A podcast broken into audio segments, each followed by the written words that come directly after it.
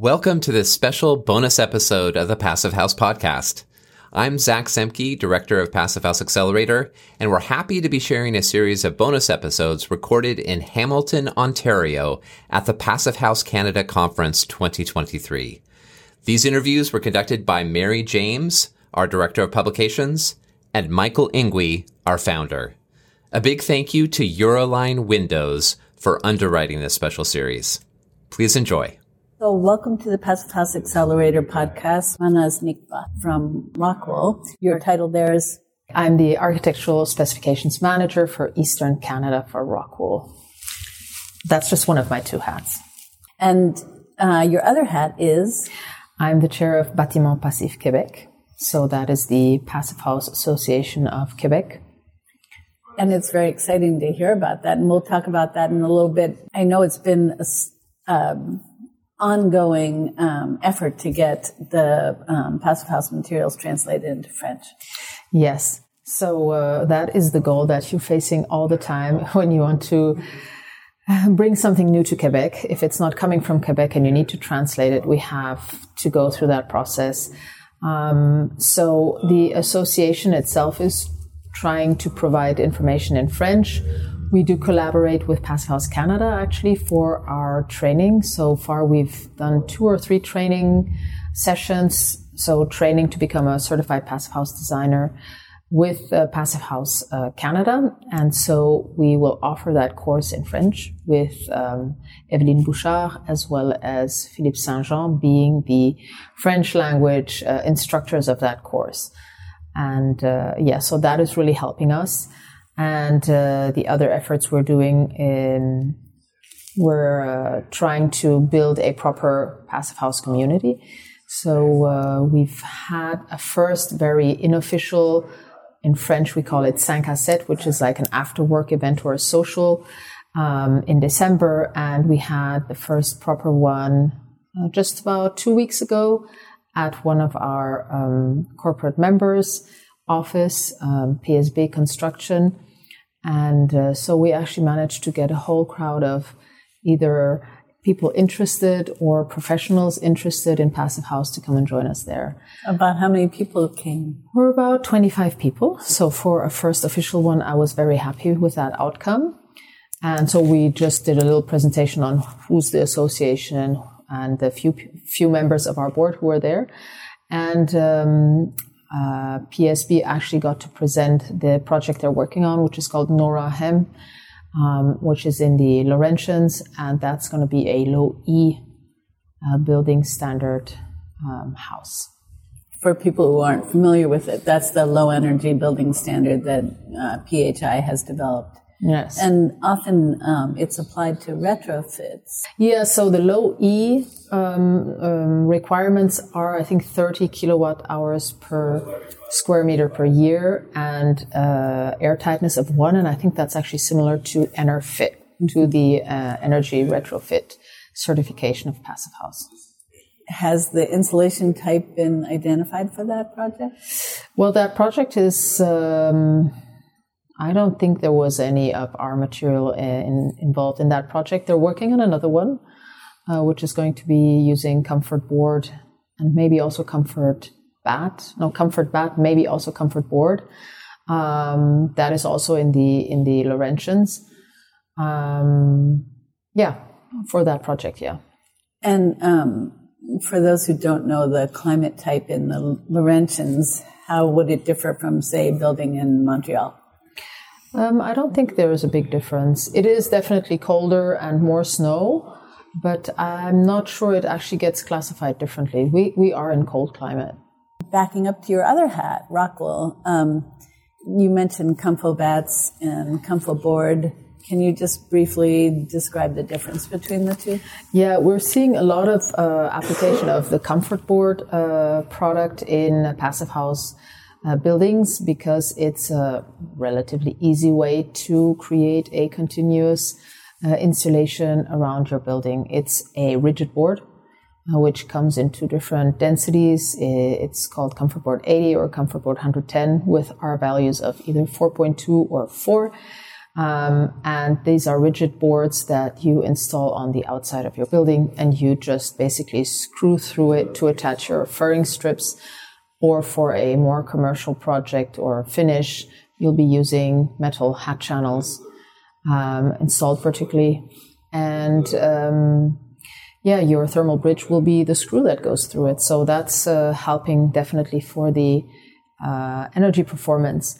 And then uh, we have worked with RDH to, well, they developed for us um, design tables that will help you determine what number, screw number, like what type of screw you need to use um, and what uh, um, vertical distancing you need. So, in order to create the pattern for your uh, structural performance of that facade. The other product we use on the outside of buildings is cavity rock, um, which is um, a double density product starting at two and a half inches. So that's quite unique. And um, it's a product that has a more rigid, more dense uh, outer layer and a softer inner layer. Um, so that gives you a nice, rigid, protective surface on the outside.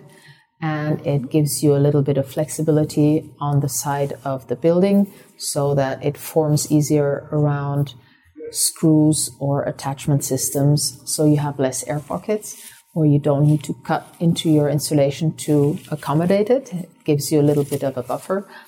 And so this is the product that you would install whenever you have a structurally independent um, cladding attachment system, say uh, a Z-girt, which we're not going to do anymore really because they're energy inefficient, um, or if you were using a clip system, um, then you uh, install the cavity rock basically just in the cavity that you've created. It's just taking the role of insulation. It's not part of the attachment system. So those are the two products for the outside comfort board, rigid board or cavity rock semi-rigid board. And then obviously on the inside, and you'll find that much more often in residential structures, you'll use uh, the comfort Bat, the batt insulation product, which goes in between studs and you just fit it in between the studs and it takes its space and it doesn't move anymore.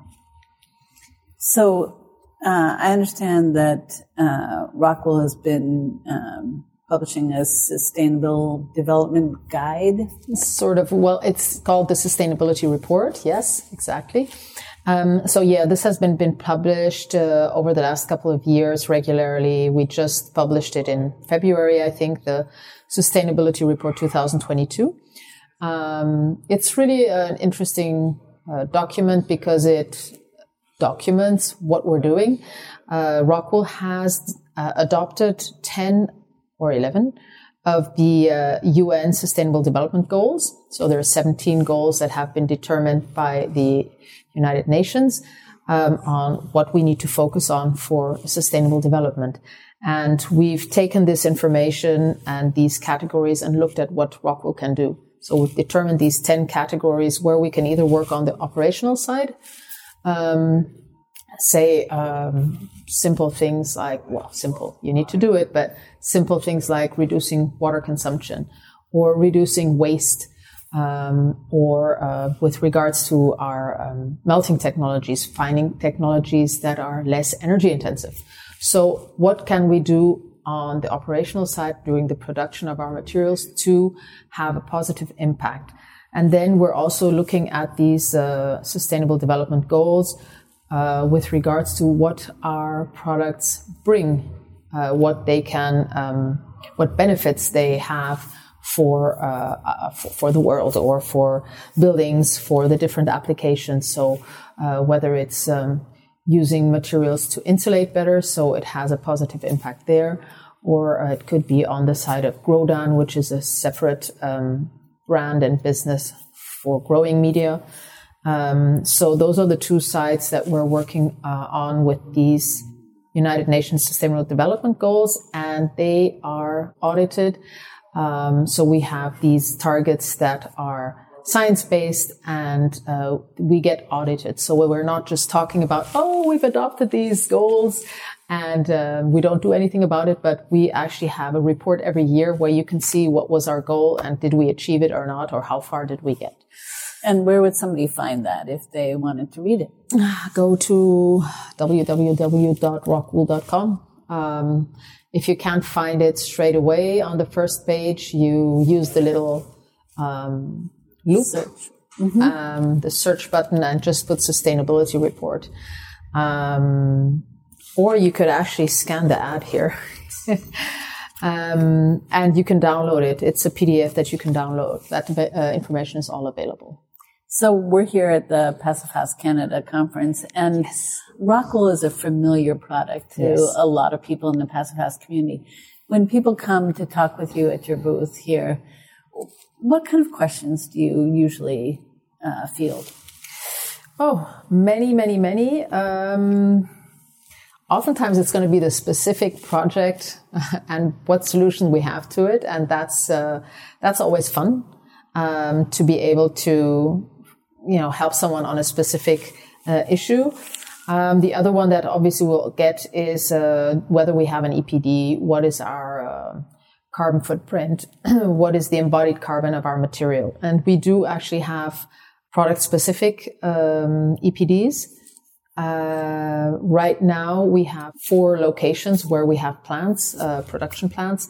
We have two production lines in in the Milton plant. We have another one in the West in Grand Forks, and we have two in the U.S. in um, West Virginia and in Mississippi.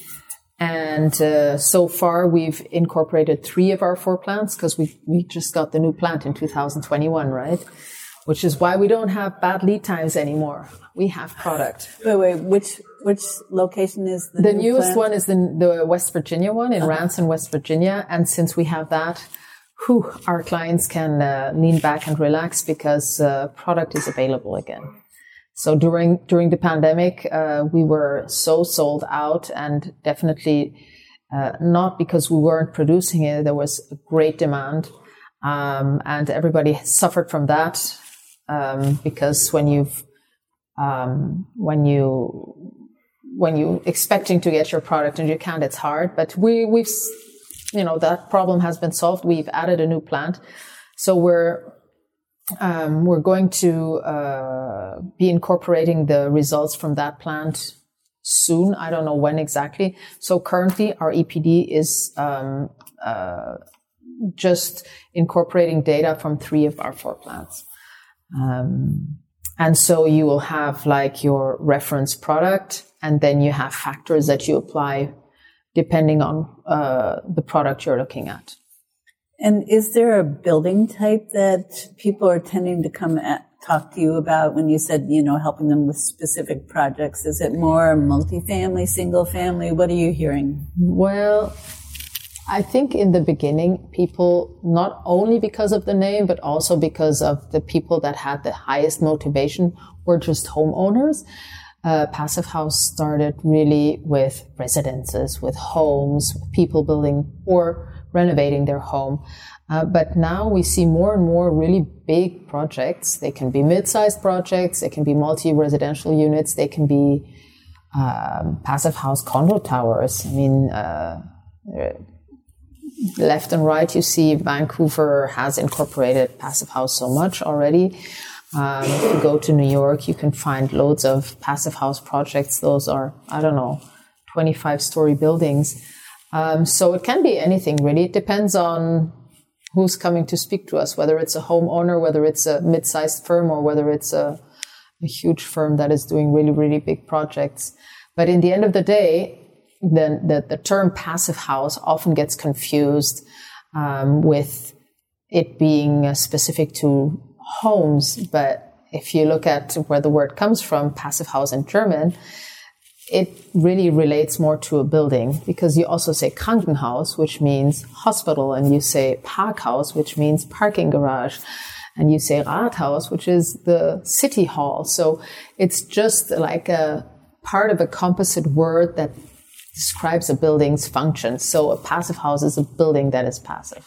So we're not really specifically looking at one or the other. You can make a passive house out of anything. And um, a, a big advantage of your of Rockwool is that uh, it's helps with fire resistance. And I wonder if that's something that I mean, I live in California, so of course it's a big Ooh, issue. It is where I live, but I just wonder if you um, personally are experiencing questions about that. Huh. Uh, yes, absolutely. I mean, that's I'd say one of the key features of Rockwool being a product that is non-combustible.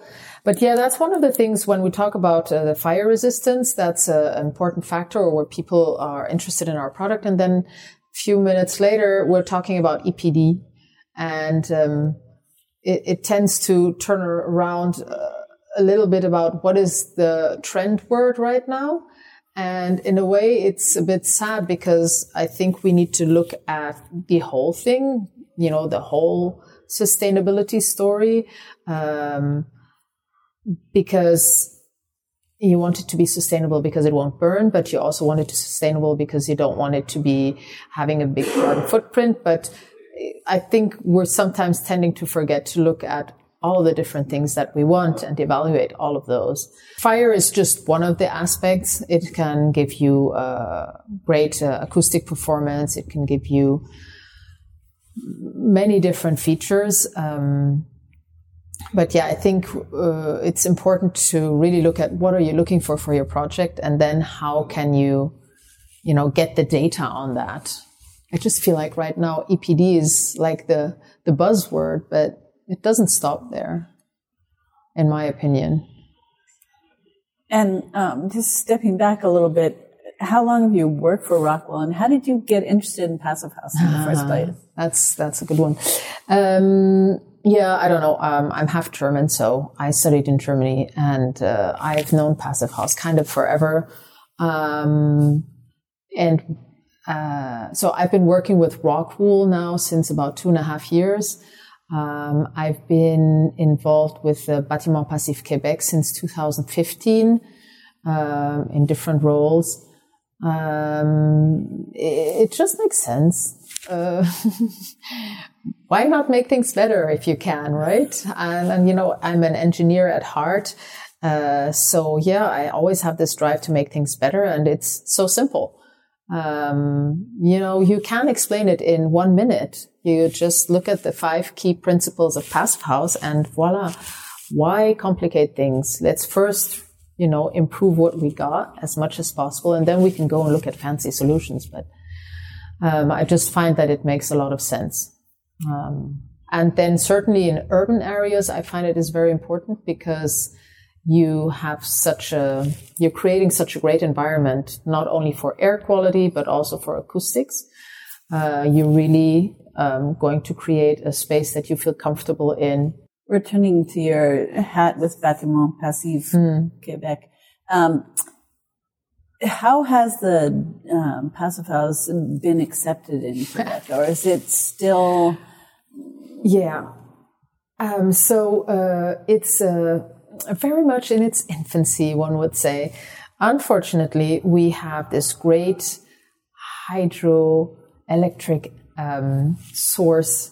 We pay nothing for energy, or I think, I mean, the rates Very are low. in North America the lowest rates. And that makes people not care. And seems like really you need to apply things by law for people to make a change. We all talk green, we all talk about sustainability, but in the end of the day, nobody does anything.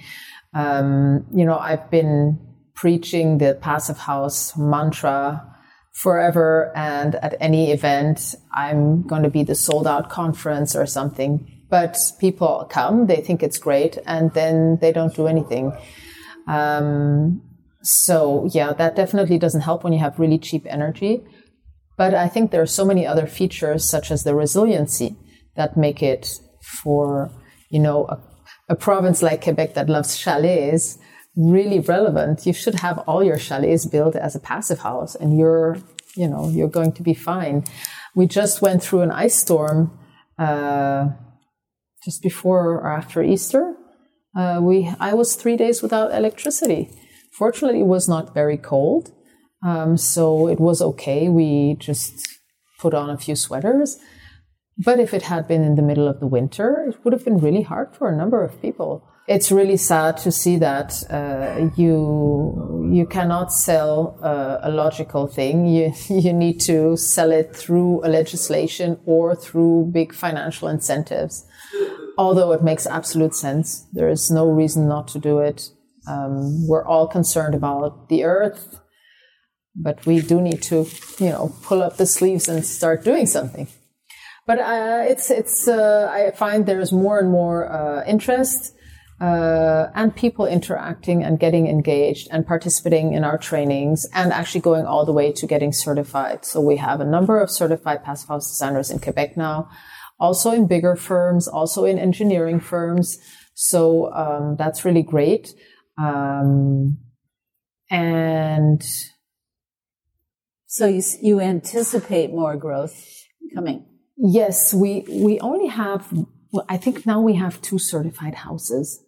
You see, I mean that's how we are in infancy. We had the first certified pass house in 2017 or something. That was uh, uh, um, the Maison aux Allées, and I think it's Evelyne Bouchard who now has managed to get her house certified. So congratulations to her. Um, but yeah, it's very slow. Although we're looking forward, there's going to be a city hall in uh, the city of La Pêche near Ottawa to kind of locate it. Um, which is going to be passive house certified. So uh, well, that's, that's exciting yes, news. Absolutely. That's great. Yeah. So there and there's another uh, low E project coming.